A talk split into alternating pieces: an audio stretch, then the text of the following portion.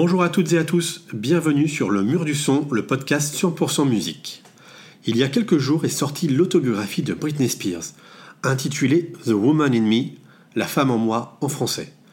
Depuis sa publication, le livre bat tous les records et est devenu le meilleur lancement d'une biographie d'artiste. Il faut dire que tout a été fait pour que ce soit un succès.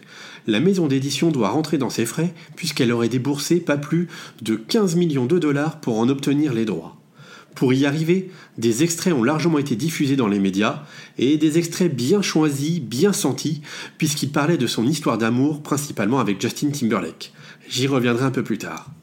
Le livre se lit très facilement, en un peu plus de deux heures, et balaye toute la vie de l'artiste, de son enfance en Louisiane à sa nouvelle vie sans tutelle. Seule sa dernière rupture avec son mari, survenue il y a quelques semaines, n'est pas traitée. Juste pour rappel, pour bien préciser, Britney Spears n'est pas une pop star comme les autres. Elle a vendu plus de 150 millions d'albums dans le monde, a des tubes par dizaines, dont Baby One More Time, Oops I Did It Again, I'm a Slave for You, Toxic ou encore Every Time. Si on devait résumer les années 90 et le début des, des années 2000 par une artiste, ce serait Britney Spears. Elle est la Madonna de cette décennie. Son look était copié tout autant que sa musique. Sa collaboration avec Max Martin a fait d'elle la star de la pop musique.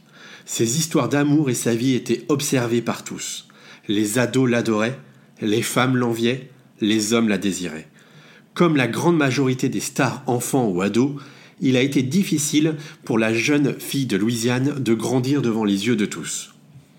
La vie de Britney Spears mériterait un film. C'est dire que sa vérité sur sa vie était attendue.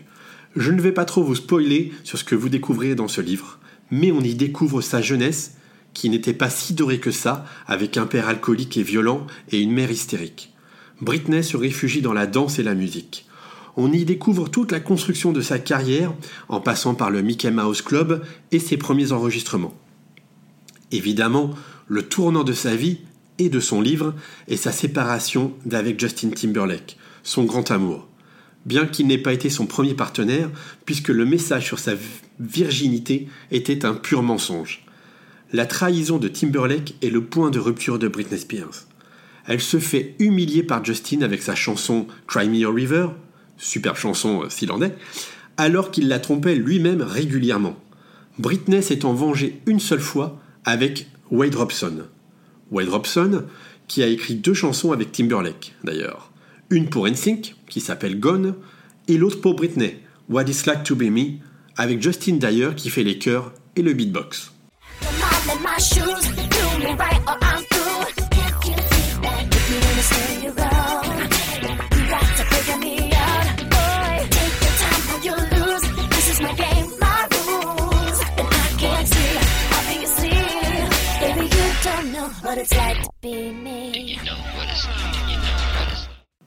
Depuis des années, Justin fait passer Britney pour la méchante.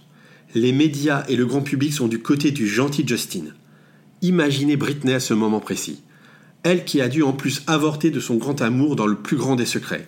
Chez elle, avec toute la souffrance physique et morale que cette épreuve peut comporter.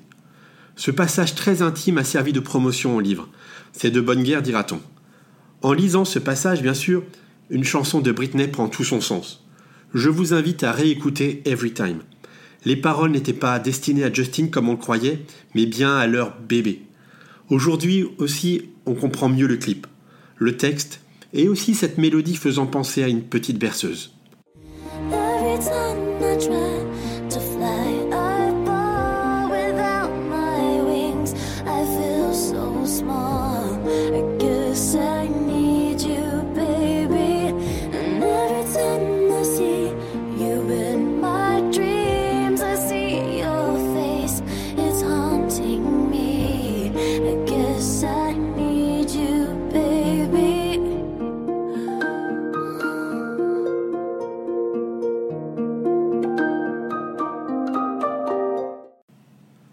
Quelle épreuve pour Britney Spears, et ce ne sera pas la dernière.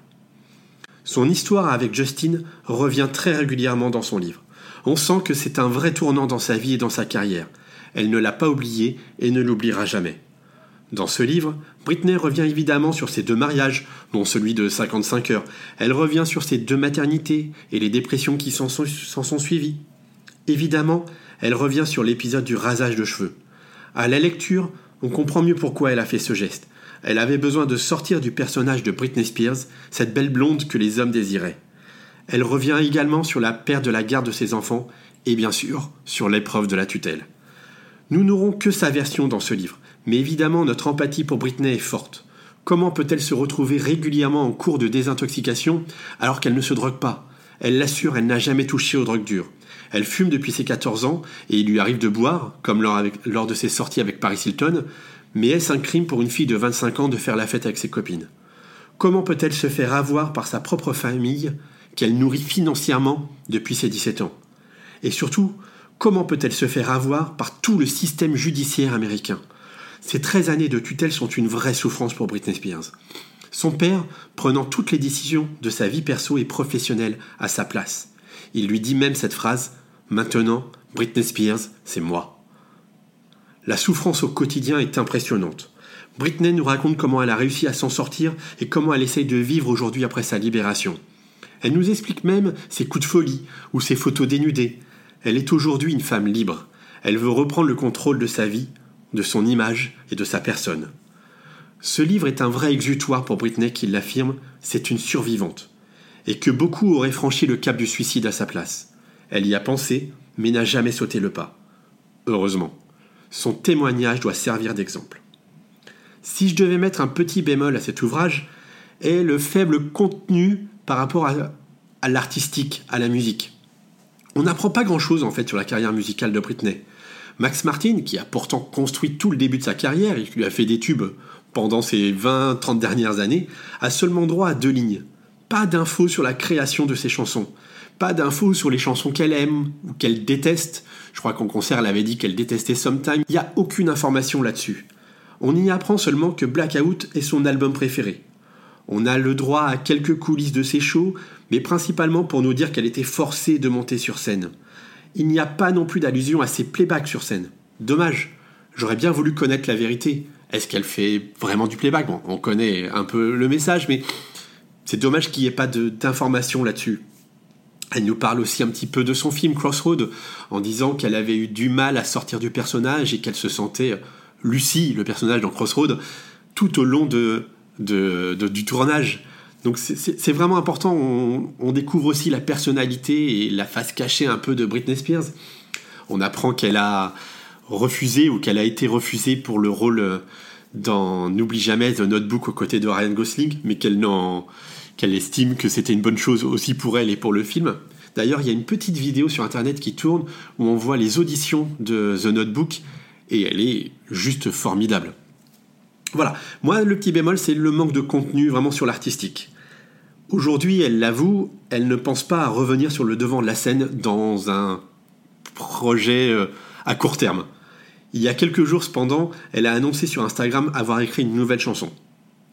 Un jour, je vous le dis, Britney Spears redeviendra Britney Spears, et je vous l'assure, nous aurons droit à faire face au plus grand comeback de l'histoire de la musique. C'est certain, elle reviendra. Voilà, je vous invite à lire ce témoignage qui vous montrera la face cachée de l'Amérique, dont Britney en est le visage depuis presque 30 ans. Je vous dis à bientôt pour un nouvel épisode du Mur du Son, le podcast 100% musique. Ciao ciao